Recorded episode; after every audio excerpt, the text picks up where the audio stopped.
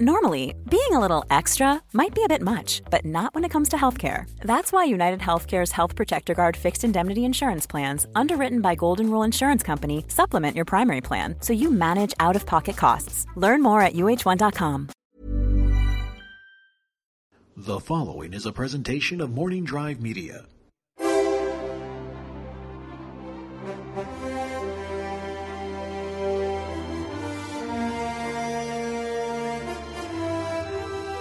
From the center of the galaxy, this is the Force Center podcast feed, and I'm Ken Napzok, along with Joseph Scrimshaw for another edition of Force Center. We're so glad you guys are along for this journey deep into the Star Wars galaxy. Joseph, it's so great to see you. We haven't seen each other since Las Vegas. Yeah, I know. It's been a week. And it, it feels there's pain in my heart that I haven't seen you in a week. We spent a lot of time together. Really, we had some good quality time. It was absolutely quality time. I watched Joseph lose two dollars on the Titanic slots, while I lost a hundred on the Lord of the Rings yeah, slots. that was pretty impressive. I wish that there had been a Star Wars slot machine. That would have been great. There was one at the Hooters Casino. Maybe next time Yes. we'll lower our standards and go to the Hooters. Let's class it up and go to Hooters. Jo- Yeah. Joseph, we had a lot of fun doing Data Bank Brawl live in front of the fans, but we love also uh, getting to know our friends in the Star Wars media discussion world. Have so much to say, and we have a very special guest joining us today.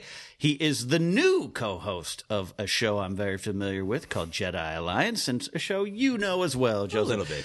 Please welcome John Roca. Uh, hello, everybody. Thanks for having me on. This is pretty mind blowing. Three generations of Jedi Alliance hosts Yeah. Right, getting yeah. together here. Uh, you know, the new, the baby on the block right now, but I'm happy to come on. I've been we, I've been trying to come on for a while. We've been trying to line this Yeah, up, so yeah. it's nice that it worked out today. Absolutely. And hey, I'm looking forward to what you can uh, do with the Jedi Alliance, man. I think Yeah. every generation of hosts, whether we be Mod and I starting it, Joseph taking over, even when I had it by myself and Mark Donica, you guys, uh, you know, I love seeing it grow and change in each Mm. person's personality. So I don't want to tip, have you tip your hand, but you got some cool things planned? Oh, absolutely. I think I got to find my feet just a little bit, and then I'll be ready to do it because it's it's a, it's a much more daunting show than Far Far Away was. Yeah. You know, you left a great legacy to start off with, Ken, and then of course Joseph taking it over. A lot of segments, a lot of stuff. It's a very uh, fun show, but also a dense show. So the preparation factor is a lot higher than what I'd had for Far Far Away. So it just means I got to step up and come up with some new things, and I've been doing that. And I'm sure you will, but it's also weird to say, as, as we're all roughly in the same age group, that you have Star Wars homework on a regular basis. Make sure you know everything. Oh, you need man. To know. Yeah, I mean, Ken was really he's he was classic trilogy, and then I think I was prequel trilogy. And now you you get to be the new sequels. Yeah. yeah. You, so Yeah. you're set. oh, oh, that's great. You're oh, set. That's perfect. I didn't Yeah. even think about that. The Yeah. Roca Awakens. Yeah, there we go. You're kind of the Poe of the Jedi Alliance family, man. Just I'm gonna bite my lip real quick. Yeah. Well, on Force Center, we like to talk about Star Wars news and have some fun stuff. We got a great main topic today about Destiny versus free will in Star Wars. We're going to finish the fan fiction. We're going to reverse it this time around. I've got a story for Joseph and you, John, Cool. to finish. But uh, Joseph, should we start with the news? Yeah, yeah. And we like to pick out some of the kind of more uh, uh, info based news, but also some of the more uh, weirder news, fun news. Uh, so, in the more kind of info uh, section, we have the deleted scenes in the Blu ray coming out, and we've got all the confirmation finally. We heard a lot of different rumors about which different deleted scenes were going to be on the disc, but now we have the actual facts of the seven scenes. Uh, I'm going to run down them real quick. Uh, we have Finn in the Jakku village having another moment of emotional crisis. Sounds like probably a good idea. Good idea. To delete that. Uh, we have some stormtroopers in Maz's basement, and I like any opportunity I get just to say Maz's basement because there's this something alluring about it to me. Uh, we have Kylo on the Falcon, which we've heard about. Uh, that sounds absolutely great. Uh, we have an early General Leia scene where she's making some choices and getting some information. This was a, a surprise one to me because I think it will be about 17 seconds long. It is Poe in space above Starkiller Base. So exciting that Poe is actually in space because everything was in the environment. Yeah. Uh, but I can't imagine what great details are there other than we're flying to Starkiller Base. We sure are. Let's do it. Yeah, buddy. It's the Ric Olié Memorial Exposition scene. Uh, that would be great. Uh, and then we have this is this was juicy to me because I hadn't heard it rumored before personally of a scene with a doctor telling Rey more information about Finn's injury and Rey having a more of a moment with Finn. Gotcha. which sounds really exciting. And then finally the snow speeder chase with uh, Rey and Finn that we heard about. on Starkiller Base. So that's what that's what we're getting for deleted scenes. Are you guys excited for those, or do they feel like, eh?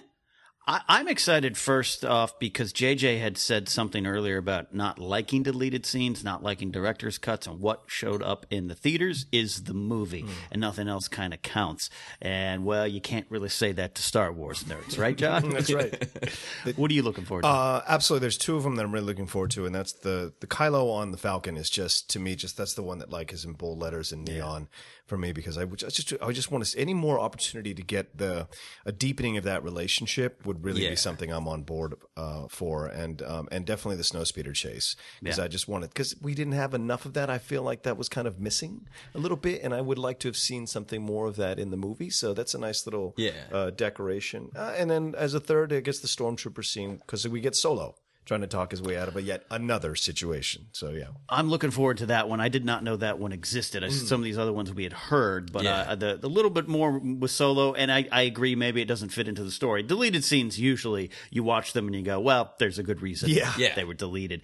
The Kylo Ren one, again, I get it doesn't add to the story, but that's kind of the main event to me. Mm-hmm. Just seeing Ren on the Falcon and having that moment. Having read the the novelization, have you both read the novelization, Yeah. The Force Awakens? Yeah, that's in there, and that's kind of got some mm-hmm. depth. But the snowspeeder scene's in the novel too, and it, it does add something to it.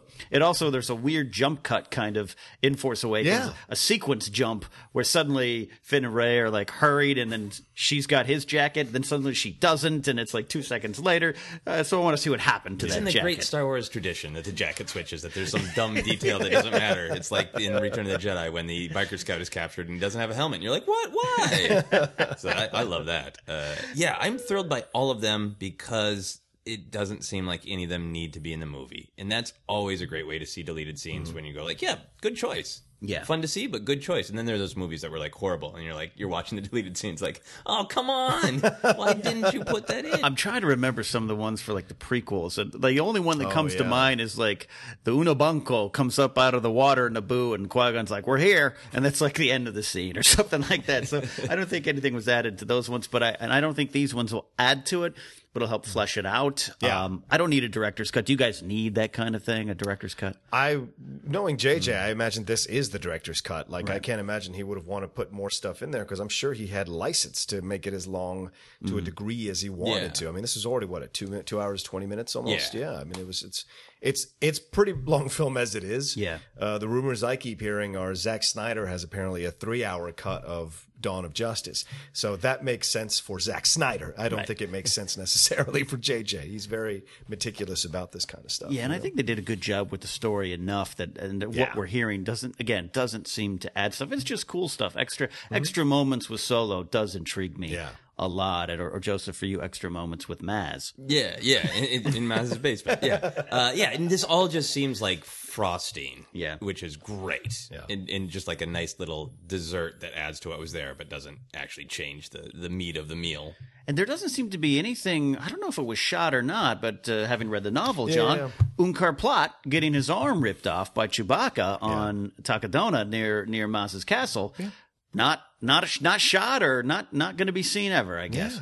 I would not be surprised if Disney is just being like, "We'll give you this much now, Yeah, and in true. two years we'll give you the rest." Yeah, in the steel book. Yeah. Or in the super the super one. Yeah. We promise we're not trying to just get money from you. We promise. It's in the DVD packaging that is as large as an actual planet. That's right. But hey, I'm excited. We got some stuff. Going to be some cool things, especially Poe going. We're here. That's going to be fun. Yeah. Yeah, I can't wait to see the, how long how how long that is. The introduction of that scene is going to be longer than the actual scene itself. There's, I want there to be a scene of like Poe just catching rides all the way back to the to the uh, rebel uh, resistance base, just like after crashing, just kind of taking the bus, transport, catching a ride, just hanging out. Yeah, I would love basically kind of a joke deleted scene that's just like some people flying in the Falcon. Absolutely nothing's happening. it's just Finn sitting there at the dejarik table in the back of the Falcon. Nothing happening. Quiet moment, and Rey goes, "Is there? Where, where's the bathroom?" Han's like, "Ah." We decided we didn't need to confirm that the Falcon had a bathroom. Is there a little girls' room on this thing? That's all one. Um, one that I wanted to jump in with what you just said, Joseph. Uh, apparently, and you guys are smarter uh, Star Wars fans than I am, obviously. But like, what are, what are those things they put it? What is what did Solo have in the in the, on the Falcon that broke out those animals with the tentacles and stuff like that? Uh, the Rathtars? Yeah, the Rathtars. Apparently, there's a scene in the new Lego Force Awakens game where they show how they captured the Rathtars. Oh, cool. And so I would. That's a scene, a deleted scene. I would have actually liked to have seen shot. That would Right. have been so much fun to see Yeah. that. And I, I, But- I love that we're at a point, John, that uh, we uh, a, a Lego Star Wars game now has new canon. That's what I'm saying. Well, it is implied amazing. in the film that uh, many of his crew were murdered viciously by the Rathtars, which is like a subtle little thing for our, our shiny Disney movie. It's like, yeah, Han got all of his crewmates killed. And he's like, hey, Rey, why don't you come join me? I like you. doesn't- And I got all of my crew murdered recently. And it doesn't feel bad when you see him just break apart in a bunch of Lego pieces. It Yeah, doesn't feel Right. just as bad. Yeah, no. no, it happens. It happens. Uh, and speaking of Han Solo, it's impossible to talk about The Force Awakens without talking about Han Solo, the real star. Uh, he had a great interview. Uh, Harrison Ford, not Han Solo, uh, Harrison Ford had a great interview on Jimmy Kimmel Live and said a couple of interesting things. Uh, a, it's interesting to me that he was on Jimmy Kimmel Live apparently to promote the Blu-ray DVD, which is nuts. Like if you think of five years ago, even more recent, when the joke of Harrison Ford was he's grumpy, he's sick of Star Wars, and he's back out doing publicity for a movie on on disc. Multiple times, yeah. Yeah. He seems Yeah. like he's on Kimmel every other week talking Yeah, about yeah. Han Solo. I think he just likes Jimmy Kimmel.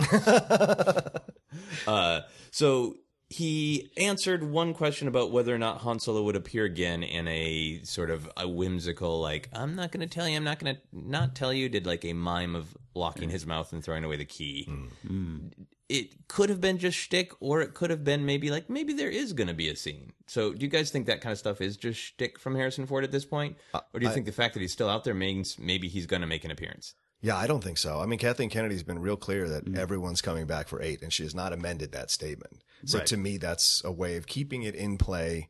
I don't think it's necessarily shtick. I think he would have said, "No, I'm done. It's it's done. I'm done." If it was really true, because he doesn't care. Harrison is one of those guys that doesn't care. He'll tell you know. So uh, I think he would have said if he was if I do in the lock and key, it just means that in some way he might come back as a ghost, as an apparition, as a vision, what have you. He might shoot something, but Okay. that's that's my feeling about it. You might have changed my mind, John. Oh, uh, really? Because Oh. I was going to say shtick, and it seems like. Uh, but you're right. Harrison is the guy that would be like, "I'm so done with that." Yeah. Um, but yeah, the promotion and Kathleen's statement. Yeah, maybe you're right. Maybe there's something. There's some reason. We've he- heard a lot about seven, eight, nine having. Um, oh, this person's going to show up in a vision, or this is going to be Hayden's back as as Anakin at some some point. And it seems like at some point we're going to get some of that kind of stuff. We Yeah. didn't get a lot of it in seven, other than the Obi Wan stuff, which was great.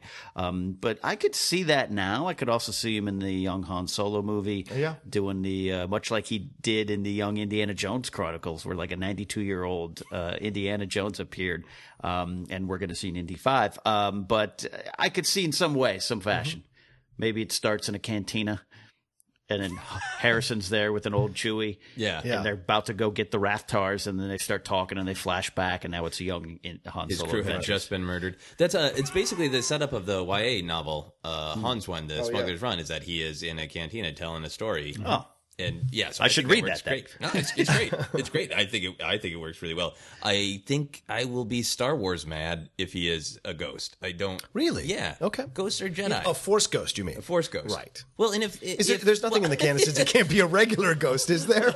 uh, in my heart. Yes, I mean, just thinking about that makes me mad. Of like, There's Han no Muggle Solo- ghosts What do here. you like? It's like a Christmas Carol with Han Solo. I'm That's- just say people see ghosts. They are, in essence, kind of, they are humans. So, Yeah. I mean, certainly possible. Yeah, but Jedi went through all. I mean, man, it's such undercut to. Oh, right, Qui you're Gon right. went through all this work to figure out the living force. Yeah, that's taught Yoda and Obi Wan how to become one with the Force, and then Harrison Ford's just like, "Whoops." Han Solo's just like, "Whoops." Uh, oh, I guess you don't have to do any of that. It's just luck. He just appears. He's Yeah. drinking hot chocolate. He's Yeah. just saying hi. But isn't that so? But that's All it takes is luck. That's All it solo, takes is though. luck. Yeah. Solo's- I'm not following no rules. I'm showing up. Screw you.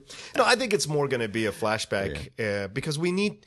I the only thing that I it came out of Star Wars: Force Awakens needing is more of a fleshing out of their relationship. Like we have to know why, what happened, what turned him, what was it? It can't just be I wanted to be like my grandfather. There are there must have been multiple moments to to, to stop him. There must have been. I might be flashbacks from Luke it might be flashbacks from anybody coming back. Yeah. The problem is you've got to shoot him now because Harrison is he's not going to get any younger. Right. So you've got to make it seem as if it was somewhat relative and somewhat current. Even though they were able to do that with Michael Douglas and Ant Man, they were able to make him younger. I think Yeah. it's I think it takes a lot of effort to do that with Harrison. So I, I would buy that more than a Ghost. That's Yeah. what I would say. More flashback. Sure, that, that makes some sense to me. Fleshing out that relationship of Kylo Ren. I think this this uh, next chapter is going to be very Kylo Ren heavy Yeah. in terms of him becoming the bad guy he's supposed to be. So that would make some sense. There's clearly some daddy issues there. Some, yeah. Han is not innocent by any means. Yeah, I can see Kylo meditating on. No, my dad was an asshole. Yeah. Yeah, Yeah. I'm gonna remind myself I don't have to feel bad. I still subscribe to this theory that Han, part of it was just he couldn't take being the muggle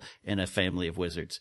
I, I really think it, it got to him, Yeah. and that factored in a little bit. Yeah, I, I'm wanted to go. I'm excited. Just like we said with the deleted scenes, I'm excited to see the details and the nuance. But I feel like it's there. I feel like Hmm. it's a question of what was Kylo Ren's childhood uh, is like.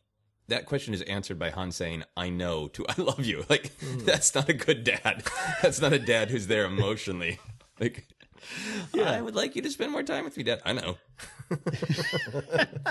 It's a good point. I think Han is it was uh, emotionally distant. I think he did his best, but it did not come to him naturally. I hmm. think we need to write like a Star Wars play. like it's like a theater. It's young Kylo and Han just around the dinner table for an hour and a half. It's like my dinner with Andre. It's Yes, my dinner with Han. exactly. Yeah, totally. Yeah, my bad childhood with Han. Yeah. yeah, it's like in somewhere. It's about three, four months into the new Jedi Academy. Yeah. Right. Okay, we're gonna work on this. A lot boys. of Han's man noise that I've talked about before that he makes to Leia, like, ah, not worth it. Then he turns around and he tries. Ready to pop the question? The jewelers at BlueNile.com have got sparkle down to a science with beautiful lab grown diamonds worthy of your most brilliant moments. Their lab grown diamonds are independently graded and guaranteed identical to natural diamonds, and they're ready to ship to your door. Go to BlueNile.com and use promo code LISTEN to get $50 off your purchase of $500 or more. That's code LISTEN at BlueNile.com for $50 off. BlueNile.com code LISTEN. Flexibility is great. That's why there's yoga. Flexibility for your insurance coverage is great too. That's why there's United Healthcare Insurance Plans. Underwritten by Golden Rule Insurance Company, United Healthcare Insurance Plans offer flexible, budget friendly coverage for medical, vision, dental, and more. One of these plans may be right for you if you're, say, between jobs, coming off your parents' plan, turning a side hustle into a full hustle, or even missed open enrollment. Want more flexibility? Find out more about United Healthcare Insurance Plans at uh1.com. Oh, that's perfect. Uh, the last thing I wanted to talk about that which it came up a little bit on Jimmy Kimmel of, of the Indy Five thing, people being excited about it, and I feel like Indiana Jones does have this strange and special relationship with Star Wars, so I feel like it's worth talking about on Force Center. Sure. I was kind of blown away by the Twitter reaction to the Indy 5 announcement being mostly just horrific ageism. How do you guys feel about him tackling it at such an advanced age? Do you feel like i- it, it's too old to be an action hero? Do you feel like there's a way to make the film where he's not the action hero? I'm about to turn 40. I think I'm the youngest of this trio. God bless you guys You both. bastard. You son of a guys both. But my point is, as as you get older, like John, I, I won't say your age, but know your age. And, Yes. it's, and it's close to me, guys. Sure. Um, but you're a good looking man in Thank great you. shape with a lot of future in front of you. And Joseph, you are too. And and your biggest thing in your age is is trying to get your wife to watch Daredevil with you again. I mean, these are good times to live in in this age, and age doesn't mean as much as it does Right. to me. I'm not worried. After seeing Force Awakens, I'm not worried Yeah. they're going to play around with it. Mm-hmm. He's not going to be the same old chipper guy he was, but you know, we're at a different time where Mark Hamill is older than Alec Guinness was in A New Hope. Yeah. You wouldn't think that. No, no. He looks, yeah, besides the beard, he looks younger. Right. So it's a different time for me. I'm not as worried. So you, you think they'll handle it well? They'll, they'll reference it. They'll make jokes about it, but it'll be done well. Yeah. Yeah. What do you think, John? Well, two things. The last movie wasn't didn't blow the doors off anything, and a lot of people had issues with it, and I understand that. I mean, I when I saw it the first time, I didn't mind it, and then eventually, it's not it's not a rewatchable movie, Right. Um, so that gives me concern.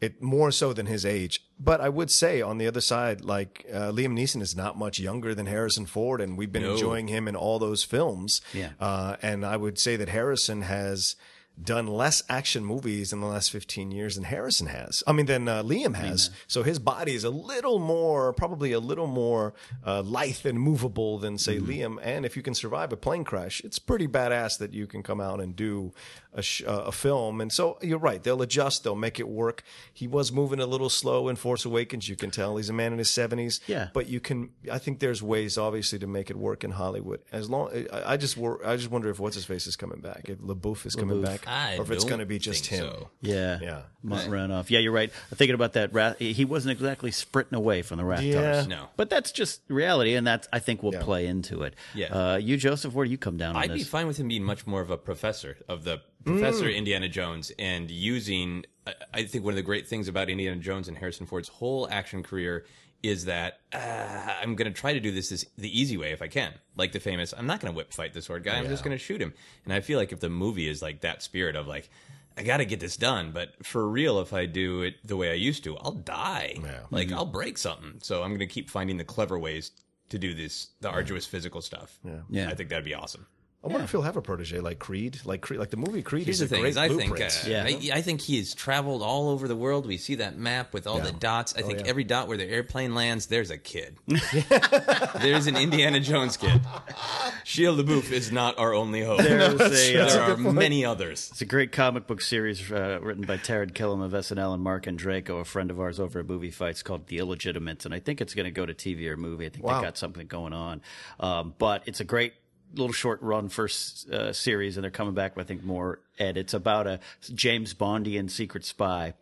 Um, who uh, has illegitimate children everywhere, but each one of them has their own set of skills Oh, wow. and their own nationality. So it's it's very Yeah. diverse. Yeah. because he's been around the globe. So I think Indiana. Jones, Awesome.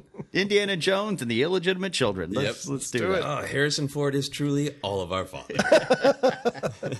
well, that's what I got uh, for news. That's great. Yeah. Then uh, there's a you know we always say a great time to be a Star Wars fan. There seems to be news every day, and I just like the, the Lego one. I hadn't Yeah. seen the trailer yet, Oh, but someone last night was like, you know, it's going to explain the Rathtars, and then I'm glad you brought it up, John. I would have forgot that, and that's fascinating to me that we, we as Star Wars fans now have to dig deep every day Mm-hmm. to find out something about our favorite franchise. More truths. Absolutely. So from there, uh, just so I, we're going to dive into this great discussion. We always like to dig into something on each Force Center that takes us beyond the news and digs deep into the Star Wars nerd bubble that we love to root around in. And uh, this week it's Destiny versus Free Will in the Star Wars galaxy. Let's yeah. go. Yeah, I wanted to talk a little bit about that. I, I saw somebody. I think I think it was maybe one of our fans uh, tweeting something about uh, why they love Star Wars, and one of the things they said is like they love the moral of free will.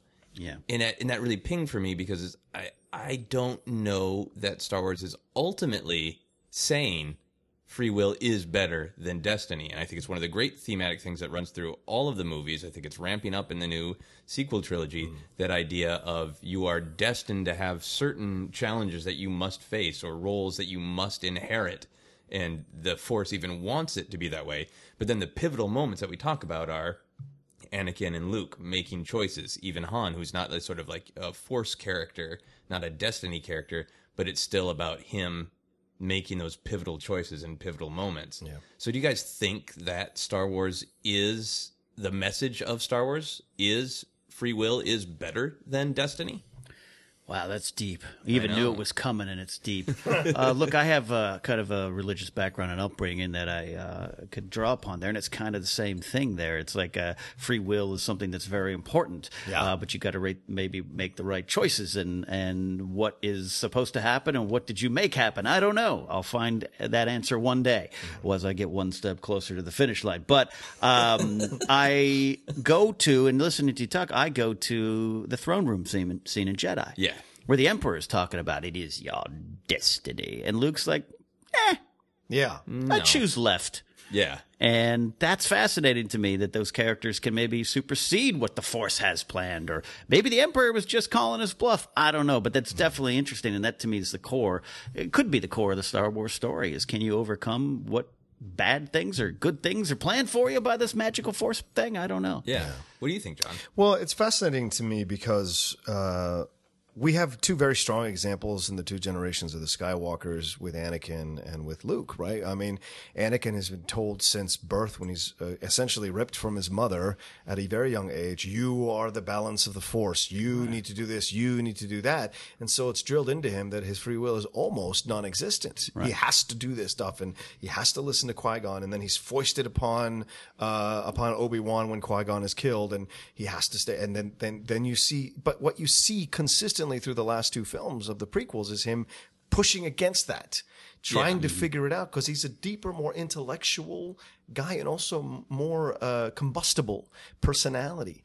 So he, in essence, at times is running from the Force, running from his destiny, not wanting to be part of it. Whereas Luke, when he, because he sees his destiny as being a farmer with mm. Uncle Owen and doing all that crap on Tatooine that he doesn't want to do. That shot of the two suns, like just sitting up there, it's it tells you that he wanted more. So he ran to a destiny that he Right. wanted. As soon as it mm. was presented in his mind, he created. He wanted. He thought that is his destiny, and Obi did. Obi Wan did nothing but you know m- kind of maneuver him through the Force into that position. But Luke wanted to do it. So to me.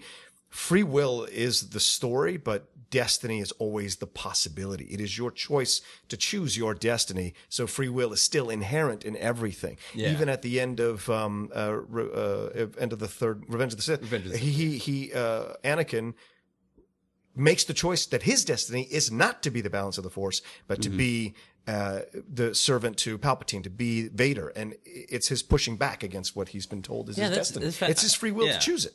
Yeah, I mean, I think it's fascinating. In I think one of the things in the prequel is that uh, isn't necessarily well executed, but it's such a great idea. Of we all pretty much are all the Jedi eventually get to the agreement point with Qui Gon that he is the chosen one, Yeah. and he will bring balance to the Force. But then we don't get a lot of discussion of like, what does that mean? Yeah. And we get eventually from Obi Wan that some of them thought it means to destroy the Sith.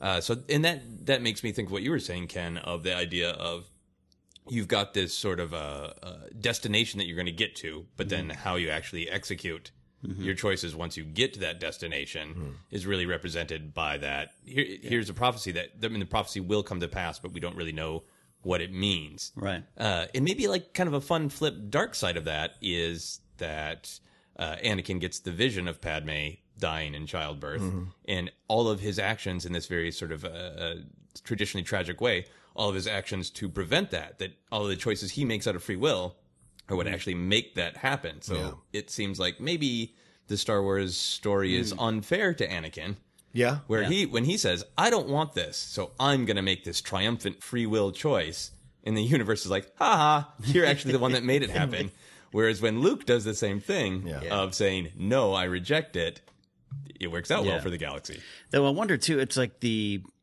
the weight of destiny seems to affect the Skywalker family uh, deeply because now we see Luke's run away. There's something that made Luke run away, and then he probably thought, "Is this what I?" Was brought to and led to. Yeah. is my nephew g- killing uh, uh, everyone in my academy, and this girl having to be hidden, and I'm gonna go seek out the Jedi Temple to find my true destiny. Yeah. And, and the weight of him. And then I wonder while listening to you guys talk about Anakin, it's like if that poor little kid, they kept that all from him, and they're just like concentrate on your schoolwork, Annie, and become the become a Jedi, and hadn't told him you're the chosen one. Maybe the weight of that destiny might not have crushed Anakin. And I, making, I agree with you, Joseph. I think he made those decisions, and who knows where those Force visions came from. yeah because palpatine could have fed them to him so not destiny but Yeah. just palpatine being a jerk i really uh, I, d- I think it might be like a little too heady to really dive into in episode 8 but i love the idea that luke went to that first jedi temple to try to commune with like the hmm. true deep force and just say hey force why are you such a jerk Yeah. it's like i feel like i'm making good choices i feel like i'm a stand-up guy i know that you have a lot of power and destiny in that what's the deal come on Yeah, it gets into the deeper discussions about our journeys, Yeah. and, and and even you can apply it to us in life if you believe in a higher power or don't. But it's like you're on a path and things happen for a reason and blah blah blah. For Luke, he's got to think, yeah, I I rebuffed to the Emperor. I converted and saved my father at the very end, a Hail Yeah. Mary pass. And he gets to burn with the Ewoks and become a Force ghost. Um, and then this is what happens to me. I, Yeah. I try to restart this Jedi Order like I'm supposed to be, and then I now I'm standing by a grave on top of a hillside, and some this little girl's coming after me to try to pull me back in. I got to think that that uh, it's not fair. It seems to me, right, John? Well, yeah. I mean, for me, it's it's a fa- it's interesting to explore that. Uh, in all the levels that it pre- it presents itself to you because this is a myth that I, this is the myth that I've had broken for me as I've gotten older is just because you have ch- have found your destiny it doesn't mean that you all of a sudden have a golden road to the end Right. You're not It's- just on a rail. yeah you're not just on a rail like oh this is great I found what I'm supposed to do you found what you're supposed to do? Fantastic. God love you. Now here's real life mm-hmm. that's not always pretty. It's not always perfect. Sometimes there are terrible tragedies that happen. Like what, what happened to Luke what we're getting visions of is you know Kylo mm-hmm. flipping out killing his students and Luke running off. Uh, mm-hmm. where's his is is Rey his daughter? Who knows? We're still figuring that out. But he's out on the first back to the old Jedi temple there and doing what a communing like you were saying Ken because this is his this is his path as he's seeing it. But it's all free will still. It's his free Yeah. will to leave. It's his free will if he left his daughter it's his free will to go to this because he's seeking answers. And i think that's that never ends for us. The seeking of answers never Yeah. ends. You just because you find what your de- destiny is it does not mean that you all of a sudden have everything answered for you and you're good to go Absolutely. I've met several nice women. I've used my free will to destroy those people oh my god consistently. Uh, I want to put a pin in that because I and the honestly want to come back to that. Great. That might scare you a little bit, but I do. Uh, wait wait what uh, well, I'm putting a pin in it, a force pin. Uh, we'll be right back to that. Uh, to Ken and, Ken and women and fate. What I what I haven't thought about a lot, which is coming to my mind as we're discussing Anakin and Luke's choices, is how much Luke's embracing of his destiny. He has that free will choice of putting down the lightsaber and saying, "I'm not going to go to the dark side. I'm not going to kill my father." But I feel like in that moment, Luke is accepting that his choice based on fate and destiny is join the Sith or die. Hmm. I don't feel like it's like a clever Doctor Who moment where he's come up with a way out.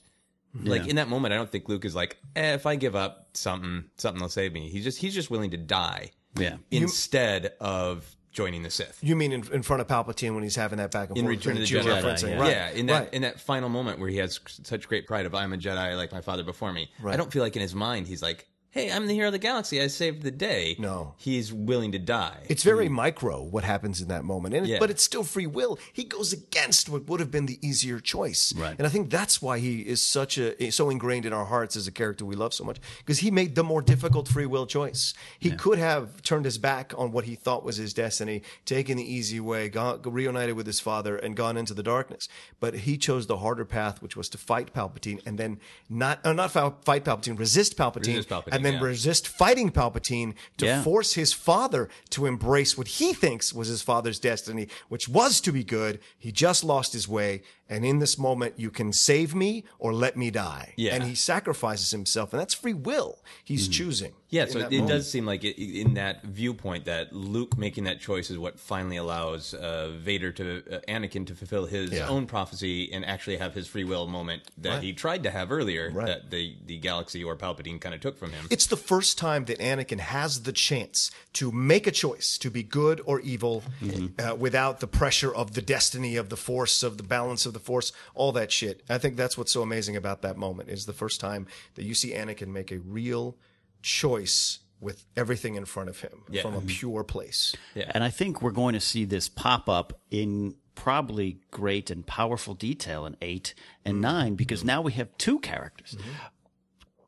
Selected and guided by the Force, potentially, who have a lot of choices to make in Ren and Rey. in a lot more gray area. a lot more gray area. Kylo Ren is he making these choices, uh, you know, against his plan? Will he continue to do that? I think he grows and grows into the bad guy he's supposed to be. So he in his be, in his yeah. head, uh, with Snoke kind of playing the role of Palpatine and, and, and maybe Plagueis in, in actuality. Um, I'm, I'm less and less believing it's Plagueis though. That's a side note. um, and then and then Rey and will Rey be crushed in any manner. I think this potentially is a darker movie we're hearing.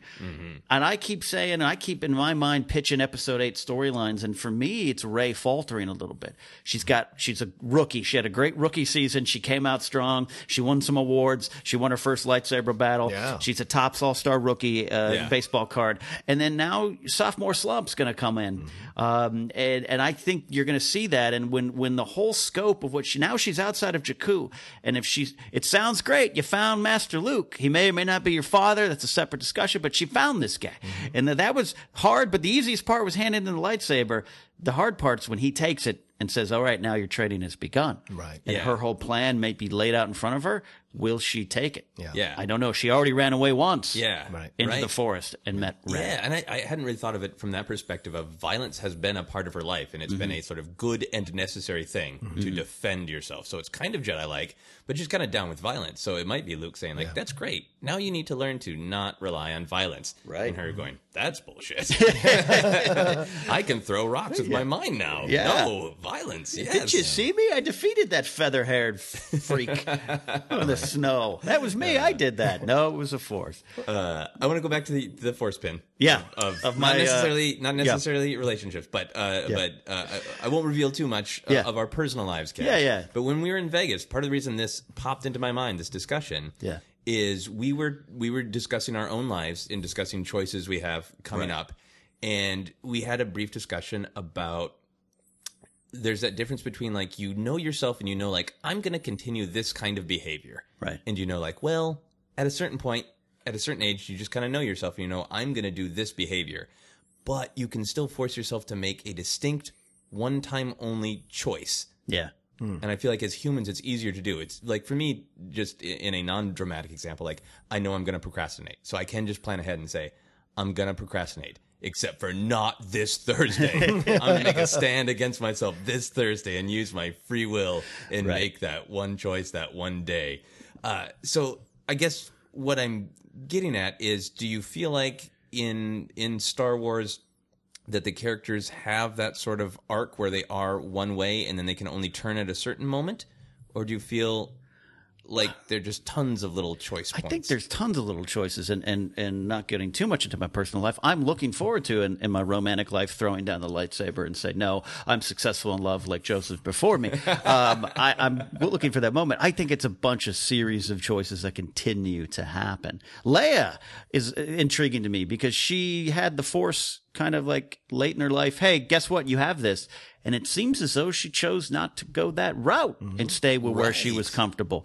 Um, you know, I don't know if we're going to get the the Jedi Adventures of Leia, a book that you know, explains that for two years she tried, or so. I don't. She made that choice, and that's interesting to me too. So I think there's a lot of little choices along the way. She may come back to it. No, Yeah. Nobody talks about the steady line that is Leia. Like people don't Yeah. talk about it enough. Leia, Leia is the steadiest person in the entire universe. Yeah. She is always on the side of the right thing to do. She's always doing the right thing. She's always pushing for her voice to be heard. She's always pushing for the, I mean the fact that she leads you know the rebels and the alliance and whatever they became they were they became between uh Right. between Jedi and and Force Awakens she was leading them for a long time and then assumed the mantle again after Kylo had left yeah that's like a And big so- choice of bravery Right. yeah so it's a big brave choice but it is also just consistent that's with, consistent with Leia like yeah so she probably got up in the morning one of those days and Yeah, I was like that's it. I know the first order is a problem I know somebody's got to do something about it Yeah. I don't want to but I know I'm gonna Yeah. because that's just who I am and I can't change Yeah, I know. That's I know, an excellent point about I've, I've, met, I think I've met plenty of women like this. They like they know the world is tough for them. They build. They, they understand the the perils that it is this world, and they wake up in the morning and they do what needs to be done, uh, and they do it like happily at times. Uh, a lot of times tough. It's tough for them, but they do it because they know it has to get done. And I respect that. Whenever I meet a woman like that or encounter someone like that, I'm always very respectful because I'm always conflicted about things that I'm doing. I've never not conflicted about everything that I'm doing. I mean, the stuff you talk about, the procrastination. yeah Is that why you're wearing a dark black cape and have a red lightsaber with you right now? Okay, Never not conflicted would be a great name for your podcast. That's right. Never You're not. just late at night. It's an Oh, excellent. trust me, I'm up till 1 a.m. all the time going, Yeah. did I make the right choices today? Yeah. And I, t- I was on Movie Talk yesterday and I texted Ellis about 5 o'clock. I was like, did I do okay today? I was a little worried if I stumbled a couple of times. And he goes, Jesus Christ, you did great. Don't worry about it. But that's the way my mind works is because I'm constantly looking That is to, you the know. path to the dark side for Yes, you. that's what but I- say. to go back to Leia, that's excellent, uh, excellent choice. Talking about free will versus destiny, I think hers maybe lines up more than any of them. Mm-hmm. Um, her destiny and what she believed was her destiny lined up with what she continued to decide to do, and that's pretty good. That's uh, that's something I think Leia is. Um, uh, one of the old time best strong characters. Yeah. But again, when I hear this this push now for stronger female characters and stronger badass female characters, it always seems to go to fighting. Yeah. It always seems to go to we need Mm-hmm. we Black Widow those, and that's not to take any away from those characters. And and Rey, and again, what's the the the the, the highlight of Rey is the lightsaber fight. but I my favorite stuff with Rey continues to be upon viewing after viewing the Jakku stuff, where she her strength comes from surviving on her own. Yeah. Leia's got this strength that never wavered, Mm-hmm. never changed, and you can make fun of uh, Lucas forgetting to put in her having some sort of uh, emotional reaction to her planet blowing up, but you can now take that as as uh, the character of just this constant. She's going to choose and and line up with what she might believe is her destiny, and, and we've never really heard her say, "Well, this is what I feel I have to do." It's always these whiny dudes going, "No, you got this burden of destiny in the Force," and Leia's like, "Cool, whatever. I got to go lead this thing." Thanks. Yeah, and with all of her elaborate hairstyles, it seems like every Skywalker has spent more time on their hair. Every male Skywalker. And Le- Leia's like, yeah, threw it into a bun. What? What? Yeah, I got, I got, I got, I got to put two buns up because I'm, I'm, I'm in action here. Yeah, I'm I mean- running around. I'm starting a rebellion. Up. I don't care. I Yeah, you're don't going, you're going to Tosche Station and picking up some power converters, kid. It's a baboon's ass. Leave Yeah. me alone. That's the Yeah, style. I, think like it's, it. It's great that there we have so many female characters who are literally kicking a physical ass. Yeah. but Leia Yeah, has great. always kicked uh, conceptual. yeah, yeah. Ass. And, and, I, and I hope people hear me clear what I'm saying out there. It's like, yeah, I love that. Like, you know, I love that Daisy Ridley's uh, in possible contention for uh, Laura Croft. That's a Yeah. home run to me in a reboot of that franchise. But again, I go to what drew me to their portrayal and execution of the Rey character was her on Jakku by herself, surviving, and there was something endearing and Yeah. deep about that, and a lot of strength that Luke didn't have because he, you know, no choice, no choice of his own, but he had his uncle and aunt, and he was living a comfortable life. Yeah, in a way, yeah. Those twin suns might not be the best for an afternoon, but yeah, I know what you mean. but a relatively There safe was food life on the table. There were comes to- droids to, play with. There was a crazy old wizard watching you Yeah, over the I mean- like. No one thought that was weird. Daisy was having to forage for her world for food every day. Yeah, A little alone. bit of moisture in the environment, just enough to be sucked out. Uh, so here's my last question on this main topic: is so uh, my life has been affected uh, Mm-hmm. by meeting you, Ken, and then meeting many other people, meeting you, John. Oh, stop it. Through this, uh, do you think it was it was destiny Mm-hmm. that that we met? Do you think if we hadn't met when we had, fate would have brought us together to talk about Star Wars and our feelings? Good, good. you know, I don't know. I always talk these stories, man. You know, it's like I was stuck in a job I hated for 17 years and I'd beg God to get me out of it. And for 17 years, he was like, nope. But I made a lot of choices to keep me in that. There was mm-hmm. choices and times I could have left, but now I have a job I enjoy in an industry I wanted to be in. And I, it was a job that wasn't created even two years ago because mm-hmm. digital media has changed so dramatically. So I look back and go, well, that path of the 17 years was just forged. I was being forged and fired to be where I was supposed to be. But I can't deny that there were several times along the way I could have chosen to go right or left and jump off the train. So I don't know. So when I met you at Comikaze two years ago, Joseph, I don't know why you were put there, but I knew this. I like this guy. I want to hang out with this guy. and uh, we, our friendship has grown from there. And, and, and John, you were wedged into my life by Yes. Christian Harloff. Yeah. But there's a reason, you know, I've chosen to hover around your orbit, and uh, I think that's uh, it's I don't know, it's Yeah. Deep, Joseph, I deep. I know, I know. I, I like to didn't know it was a about, touchy you know, feely episode. I mean, Let's hold hands. Tell guys. me all about it, Ken. What Yeah. were you feeling when Joseph talked to you the first time? No, uh, for, it's almost the same thing for me because Christian and I had known each other since college, Yeah. and we had run into each other many, many times out here in Florida State. I mean, here out here in L.A. Yeah. And, and we had, and you know, every time I saw him, we'd have an interaction. In fact, he lived a block over from me for two years, and we never hung out. We never did anything. I I remember when Schmoes Know started, Right. And I was like, oh wow, he's going to try and do talking about movies. God, I hope it works out. But I mean, isn't that usually film critics who write in newspapers that get success? We'll see. And as it blew up, I kept running into, kept running into him, and then my girlfriend and I broke up uh, uh, last March. It, it was a terrible breakup for me. Five years together. I'm still still in, in the throes of almost being done with it, but it was a rough ending to a, uh, someone I thought I was going to be with for the rest of my life. Christian came in at that moment just by chance when I was looking to fill my time with stuff and take my mind off of it, and offered me far far away as a guest, and that started the process of me coming on. Then eventually co-host, and then Yeah. I, I took the ball from there and pitched a bunch of shows, auditioned to be a host at Collider, and you know I'm I'm building my own thing. And if he hadn't come at that time, I don't know where I would be. Yeah. And so I think people do come into your life at certain times Right. for certain reasons, and it is destiny for them to come into your life. It is your free will to uh, pursue that situation. Right. You were offered the prophecy of you could bring balance to talking about Star Wars. and then you said, I'm going to interpret what that means for me and I'm going to take it and I'm going to run. Absolutely. Yeah, this is, well, th- thanks for having the, the sort of deeper conversation Yeah, with me. It's, it, I'm not a super religious person, Mm. but I think because of things like Star Wars and other media, Star Wars in particular, that you know, in in my DNA there is Luke staring at the Mm-hmm. twin suns and that feeling of destiny and fate. That I I feel like e- even though I'm not super religious, I kind of do believe in destiny Sure. and fate, and especially when really good people and really good things come into my life, it feels like oh I make choices to not screw Yeah. that up or I make mm-hmm. choices to enhance that or pursue that. But it, there it always just seems like well if we hadn't met there, I bet we would have met another way. Sure. It just it would have happened somehow. Which I think is the plot of Sliding Doors, starring, starring Gwyneth Paltrow. a terrible film in my opinion. Only available in 4x3, so I won't watch it. I refuse to watch anything. I'm not inviting either of you on my Sliding Doors Well, podcast. there you go. From deep, heartfelt the- feelings to complaining about a Gwyneth Paltrow film in mere seconds. We are men. That's men. oh, but I did want to say one last thing. Yes, the Yeah. what you were talking about, Ken, sliding. Yeah, getting to know you through Yeah. Christian, and then same thing. Far, far away was ending for me. I didn't like what was happening there. You Yeah. came in with an offer. When you initially sent the offer about Jedi Alliance, I was like, I'm not going to do that. I, Mm-hmm. don't, I don't think it's a smart move for me at this time because I have this one here.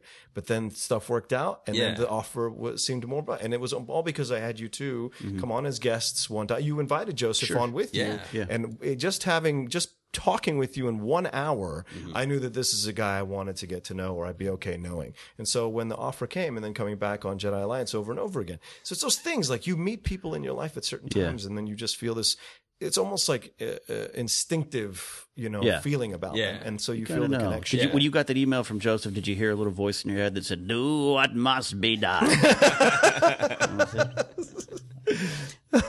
All right. Well, that was a great, a deep philosophical discussion, and you know what? That's perfectly fitting and apropos for the Star Wars universe because it is drenched in that kind of stuff. It's drenched in the politics of the times that Lucas wrote it in, but there's a lot of uh, mysticism in it as well. So it's definitely apropos and a great conversation to have. But Joseph, we're going to go on to some questions submitted to us from our fans on the Twit box. They use the hashtag Force Center when they follow us at Force Center Pod, and we love to have this conversation with the fans. So what do we got? Oh, we got a great question from Matt Taylor at MattBRW08 is his Twitter handle. Uh, and Matt asks, which would you rather see in the new trilogy? A Gungan or a reference to midi chlorians? uh, Ken laughs like a mature, Salacious B. Crumb there. John, John Sodersoft. yeah. uh, what was the first? Uh, a Gungan? Gungan. Or I would midichlorian? absolutely see a Gungan over midichlorians because we saw enough Gungans when we went down to their uh, underwater to their Otoh Gungan, kingdom. yeah. Yeah. that were fun to watch, interesting characters. I would have loved to have seen them more. Uh, I will, f- to the day I die, say remove Jar Jar. I, I, I there's forty years from now there will be no reflection on that one. Uh, so, Yeah. but there were other Gungans that were fun to watch, and they created a good uh, environment. Uh, but uh, midichlorians, the less said about that, if that word could disappear from the English language, I'd be quite happy. I think um, I'd be okay where Luke and uh, Rey are traveling. I think there's going to be some traveling at one point. They may be searching for her mother or maybe her, her parents if Luke's not her father. Uh, I think they're going to travel to Otoh Gunga and, and they're going to have to sit before a Misa Boss Binks. give you give you a Udabungo to travel to the planet core. Would you like it if Jar Jar had put on significant weight?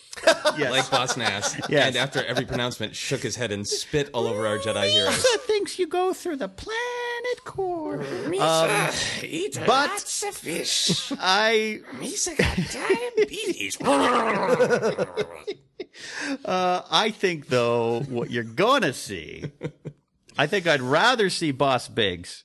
I wouldn't, but uh, I think we're going to get a reference to midi chlorians at some point. Wow! I think there's a more realistic chance that you're going to see neither of these. Probably yes, absolutely. That's the most realistic. And there's some rumors that we already saw Gungan roasting on a fire pit in Maz Kanata's castle. yes. Um, I think it makes go with me, John. Some sense that at some point midi chlorians are mentioned. I think if I had to bet, I'd say no, it doesn't happen. It's such a curse word. It is, but I think if they're riding so, I No, no, go ahead. No, I think go if they're riding so high, I think if episode eight blows it away, I think they might get to the point of like, let's see what we can do. Yeah, get Like, cocky- get get cocky real- kid? get real cocky kid. And I would love it if Luke actually did just uh, sit Rey down or some other Force user and say like, there are a lot of different beliefs about the Force. yeah, Qui Gon believes some very weird things. Right. Here's the thing that Qui Gon believes. yeah. Qui Gon says, "Let me get out his Schick razor uh, blood machine," and uh, it, it would make some sense at some point. I'm just saying with Rey.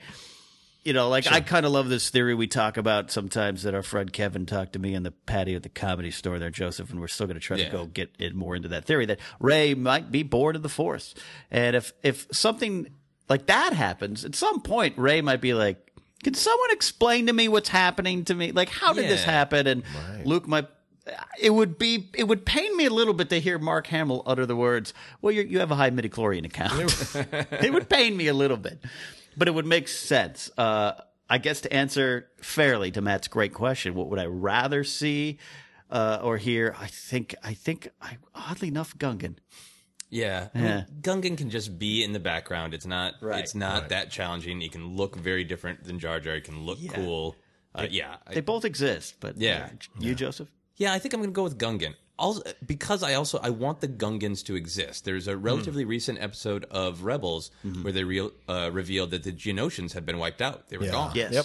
And I don't want that to be the attitude to the prequels of like every species we created that some of you are on the fence about actually got totally wiped out. I did see Just that. genocide, exterminated. I'm not happy that Poggle the Lesser is gone. yeah. Yeah.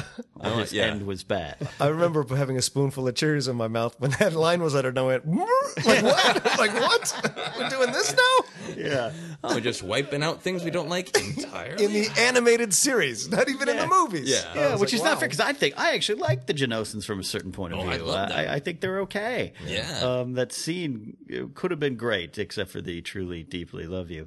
Um, there's a lot to that there, man. Uh, even the genesis of General Grievous has something to do with that that Hmm. uh, attack the clone scene. Um, but yeah, I think you're right. Yeah. clean sweep for Gungans here. Huh? all right, all right. We'll move on to our other question, which is from Amy Wishman Nolan. Uh, at Amy Wishman on Twitter.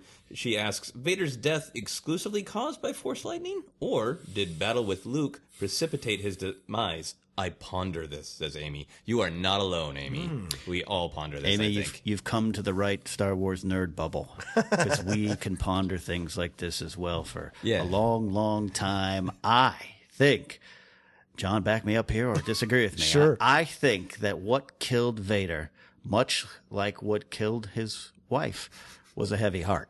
I think he knew it was happening. He knew maybe this was, or felt that it was part of his destiny to bring it back to that. And once Luke took over through anger and the hand came off and everything, I don't think the hand alone did it. Uh, the lightning, it look, it didn't take out Palpatine. It just deformed him and it certainly didn't help. But I think at the end of the day, his, his will gave out. Yeah. He felt maybe his journey had been complete. yeah. Yeah. What do you think, John? Well, I think there's a combo of things. I I do believe that the fight exhausted him. He's an older man at that point, fighting He's a in his 40s. yeah. Well, Well, in Star Wars, it's, you know. yeah, That's ancient in Star Wars. yeah. I guess.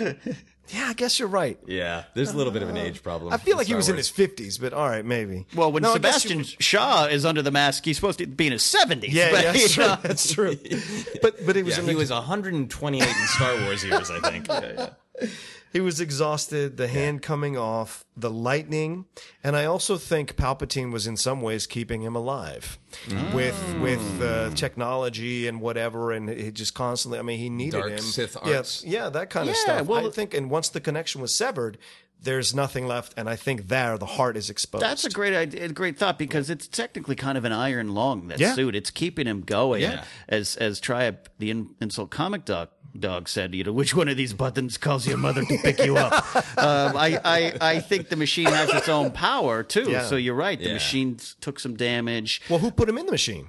Dark Sith arts. Palpatine, Yeah, right? Palpatine. At the end of Revenge of the Sith, you see Yeah. that is Palpatine who's put him in the machine. So Palpatine And would two naturally one be able B's to cousin, it. three one B. Yeah, evil three one B. Yeah, I think 1B, six right. six six six one B. A Sith droid. Uh, I have very practical, Oh, anal okay. retentive take on this, Yeah. and the deeply As spiritual. would the host of D- Databank Brawl have. yeah. Well, I feel like uh, we have we get a couple clues after the fight with Luke. He's wheezing. Yeah. In before before he actually gets hit, He's like Palpatine's General lightning. Grievous So, wheezing, Yeah, yeah. I think there's some actual damage to his chest unit. Mm-hmm. Uh, I think they hit the wrong button. They didn't hit the call mom home. they hit the breathe heavy button. Uh, and then uh, I think there's no real damage from losing the hand, but it exposed all the circuitry. So Mm-hmm. I think the lightning traveled into Oh. his body. So I think the lightning did a different kind of damage to Vader than it would do to an organic person. I think it went into his actual like Mm-hmm. uh, his mechanics and messed everything up. That's great. So I think that you got plenty of evidence for like, no, no, no, my suits, my suit's damaged. This space station we're on is gonna blow up. I don't have time to get into a new suit. Uh, and yeah, and then I think on the more like deep, uh, deep spiritual level, I think you guys are right. I think he doesn't want to go on. I think he's a little bit of a person of like, I had a job. It was to bring balance to the force. Yeah. Now what? I'm going to retire. I'm going to go live in space, Florida, and just kick around. Like I have no purpose. Which is Naboo. I have Um, no purpose. Yeah. And I I don't want to hang out and uh, explain myself to my children. There is, uh, I'm- I'm assuming you guys have read the novelization of Return of the Jedi. Might, might have been a while. Oh, yeah. It's been but, a while. But his death scene is touching because as he's dying, it goes into this vision where he feels Luke's tears on him and he tastes the salt and he's no longer on the Death Star. He's kind of the sun is shining and he's seen his son for the first time with his own eyes. It's a great, touching little moment. Uh, reread it if you guys ha- have uh, haven't read in a while out there, or if you haven't read the novelization at all. Uh, read it because you also learn that Lars and Kenobi are related. Don't pay attention to that though. Um, so yeah, there's something to to me that there's something spiritual going on. But I, I think Joseph, you've presented some really good scientific facts as to why Vader lost. yeah, But yeah. that that and that line delivery is still to this day I still tear up every hmm. time he says the second time Yeah. you were right. Yeah, It's you were so right. real. and even the weight of my son. Now go, my son, and the weight of saying my son. Yeah, he's think it's amazingly well done. Which is why it's a shame, and this is nothing against Hayden Christensen, but it's a shame that they have removed Sebastian Shaw's eyes uh, and digitally altered him now to look more like Hayden in that Oh, scene. really? Because I thought that was a great little cameo uh, of a veteran British actor. Go look up old pictures of Sebastian Shaw, and you're like, oh, that's that's Darth Vader. Yeah. Um, that that is a shame. It's nothing against Hayden, um, but the the eyes are the windows of the soul, especially with acting, as you both know. And and Shaw nailed that scene, and it's a great moment, and it is penultimate moment of the Vader storyline. And now we have some digital altered eyes over it. Eyes of the CGI to the soul. Yeah, yeah, yeah. Well, so that's it for our, our audience questions this time. Uh, so we're going to go into our finish the fan fiction segment. Uh, if you're just catching this for the first time, what we do is we write a little bit of a story, and then the other members of our wonderful podcast finish the story. It is often comedic, as you might imagine. We, uh, we post these then on our Facebook for you guys to respond. So I want to read the one that we did on our last Go Force for it, Center yeah. show. Uh, so the prompt was that here's the prompt. C3PO had been told to shut up by seven different people in the last 15 minutes. When General Rieekan told him to shut his protocol hole, 3PO decided to teach the general the true power of protocol. He turned and said, and then this was completed by a, a listener on Force Center, said, Have I told you the story of how I got my red arm? Which I really liked that it was just sort of defiant. Like, yeah, I, I know, I'm going to keep talking, and there's nothing you can do about it. And that there was something in that getting the red arm that uh, you know Yeah. spoke of some violence in 3PO's Yeah. past. I love that that listener then makes it that General Rieekan is still going strong into Force Awakens.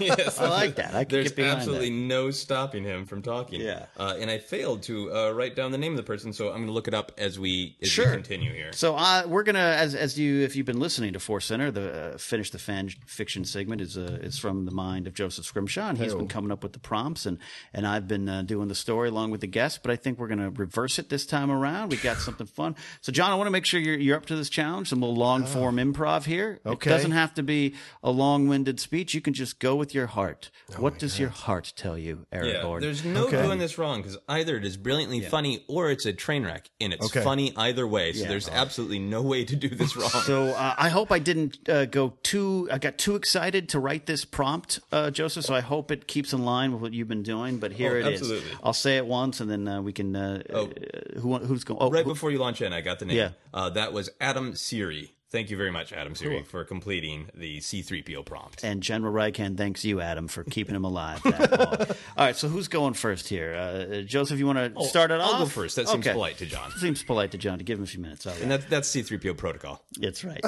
Here is today's finish, the fan fiction. His joints and muscles ached as he sat back into a corner booth at the Mos Eisley Cantina. He hated this place, but the drinks did their job.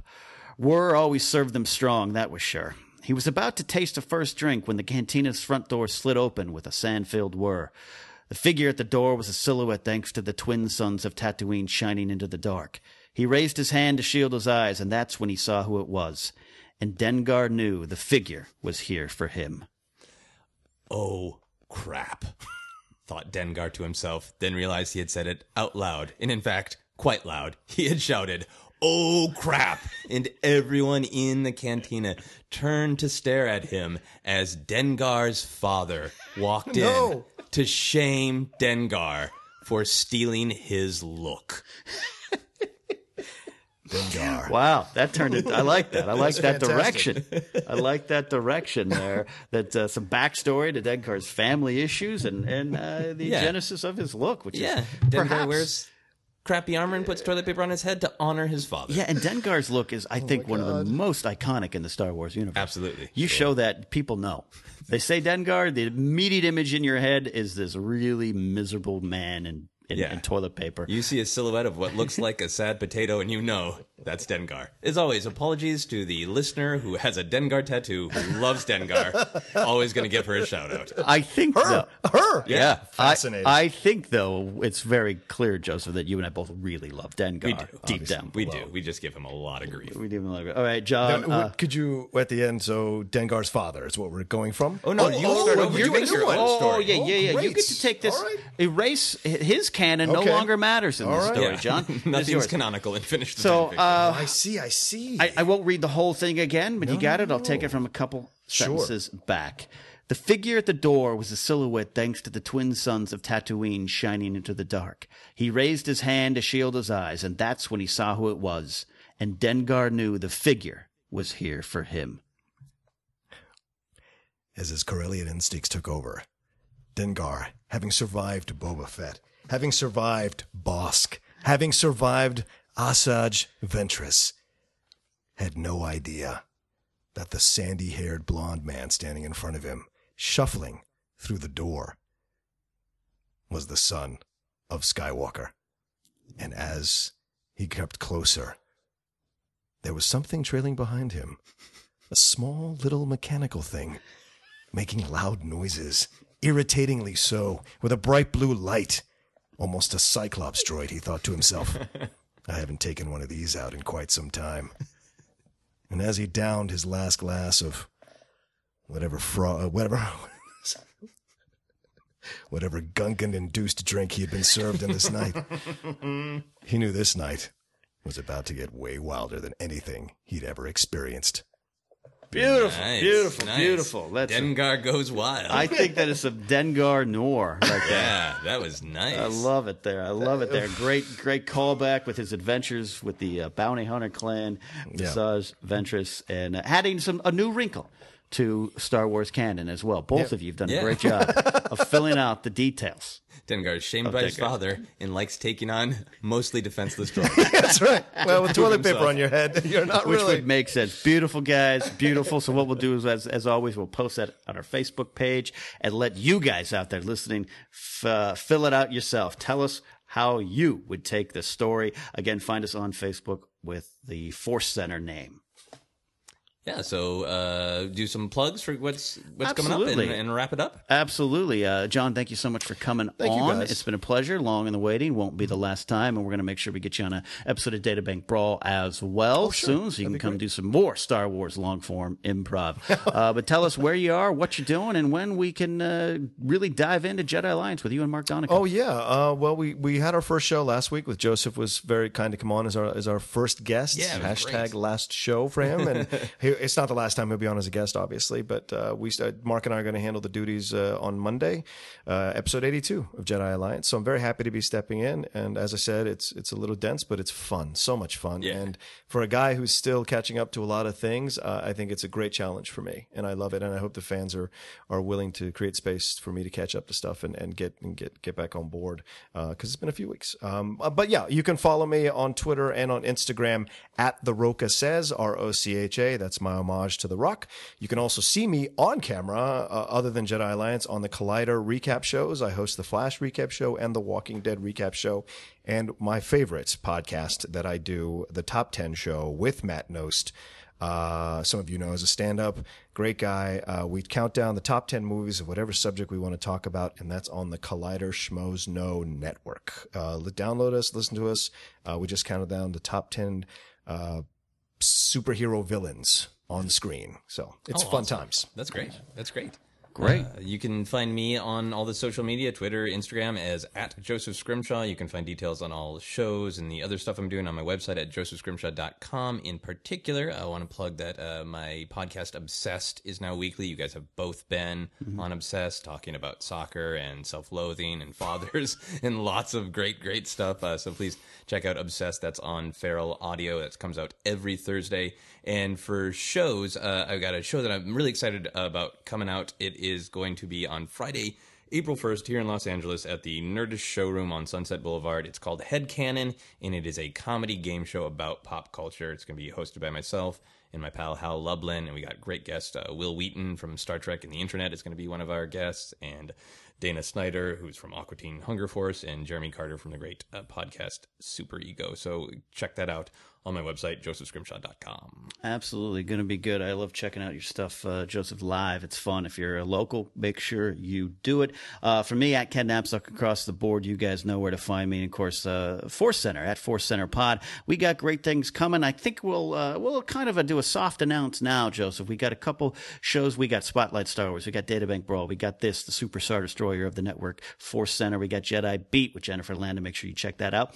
Adding to uh, our, our our playlist, so to speak, are going to be some shows coming forward here. We might do a launch soon, maybe in May or May the fourth. We got a show called Star Wars Ranked and uh, Cantina Confessions, which Yeah. will be uh, long form sit down interviews with Star Wars fans, just finding out w- who they are, what they are when it comes to Star Wars fandom. It's going to be fun. We're going to be launching that and much, much more as Force Center continues to grow.